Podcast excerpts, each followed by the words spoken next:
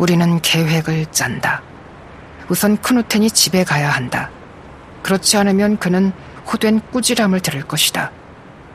그러고 나서 그가 내가 있는 곳으로 돌아오면 우리는 마이크 스탠드를 잘라내러 보트하우스로 향하는 것이다.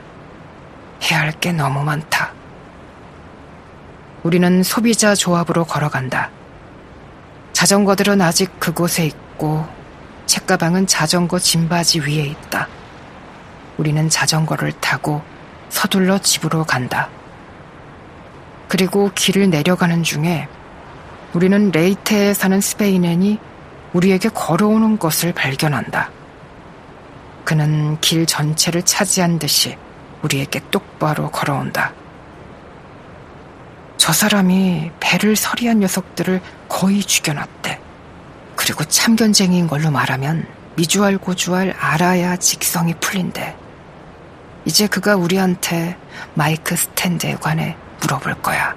라고 크누텐이 말한다. 레이테의 스페인엔이 손을 내밀더니 우리더러 멈추라고 말한다.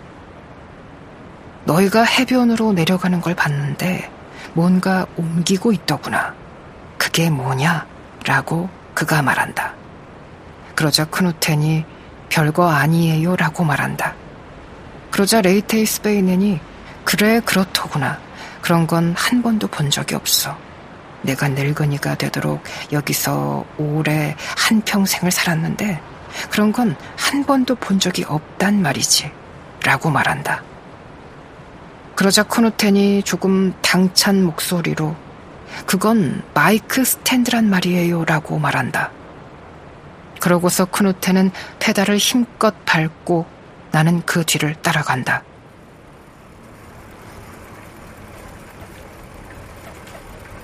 그러자 우리 뒤에서 레이테의 스페인엔이 너희가 대체 마이크 스탠드를 가지고 뭘 어쩔 셈이냐 하고 묻는 목소리가 들린다. 쓸 데가 있어요 라고 크누텐이 뒤에 선 그에게 외친다.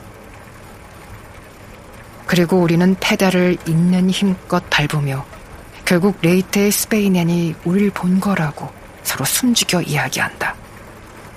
아마 우리가 그의 보트하우스로 내려가는 것도 봤을 거야.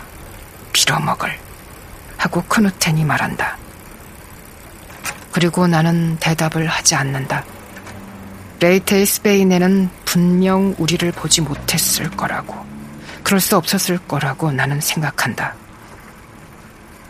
그러고 나서 크누텐과 나는 서로 이따가 보자고, 이따 얘기를 나눠야 할 것 같다고 이야기한다. 나는 서둘러 집으로 향한다. 어머니는 나에게 화를 내지는 않고 내가 학교에서 곧장 집으로 오지 않았을 때 나는 다만 두려웠단다. 내가 어찌 알았겠니? 라고 말한다. 나는 저녁을 먹고 밖으로 나와 쇠톱을 찾는다. 나는 그것을 지하실 계단에다 내려놓고 정원 의자에 앉아 땅을 차거나 쇠톱을 대롱대롱 들거나 하며 기다린다. 그러다가 나는 크노텐을 발견한다. 그가 내게 손을 흔들면서 길을 뛰어오고 있다. 나는 마주 손을 흔들며 일어나 큰 길로 달려나가 크노텐을 맞이한다. 우리는 서로 웃음을 지으며 어떻게 스탠드를 알맞은 높이로 자를 수 있을지 논의한다. 그런데 일단 마이크로 쓸 물건을 찾아야 할 것 같아. 라고 쿠누텐이 이야기한다. 우리는 해변으로 내려가기로 한다. 그곳에서 뭔가를 찾을 수 있을 것이다. 우리는 해변으로 달려 내려가 자갈 모래밭을 헤집으며 다닌다. 유목, 작대기, 양철깡통, 빈 플라스틱 병 같은 것을 찾아낸다. 우리는 해변을 따라 걷는다. 그런데 크누텐이 우리가 노래를 불러야 할 것이라는 생각을 떠올린다. 우리는 멈춰서서 서로를 바라보는데 우리들 중 누구도 시작할 엄두를 내지 못하고 그래서 우리는 계속 걷는다. 그렇지만 분명 부를 줄 아는 노래가 하나쯤은 있어야 할 텐데 나는 계속해서 생각한다. 정말 난 동요 말고는 다른 노래를 하나도 모른다고. 우리는 자갈과 모래바 뒤를 걷는다. 이른 가을이고 날은 포근하다. 바다가 해안을 부드럽게 철썩인다. 나무들은 가을옷을 입고 있다. 과실이 나무들에 매달려 있다. 우리는 레이테에 사는 스페인의 농장 아래쪽에 이른다.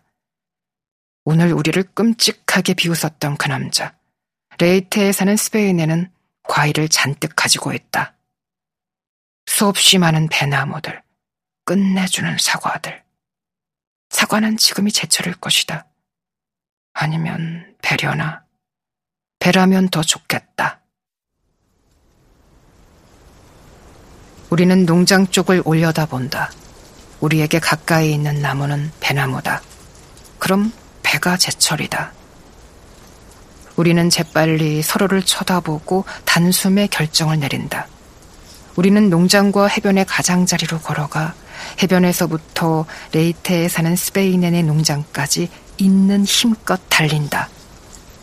우리는 둘 다 몸을 숙이고 서둘러 가장 가까운 나무로 가서 몸을 고추 세우고는 주변을 잘 둘러보다가 손을 허공에 뻗어 각자 배를 하나씩 잡는다.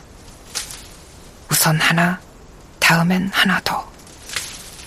우리는 배를 우리 바지 주머니 속에 담을 수 있을 만큼 눌러 담고 다시 몸을 굽혀 고개를 아래로 수그린다. 그런 다음 종종 걸음으로 해변으로 내려간다.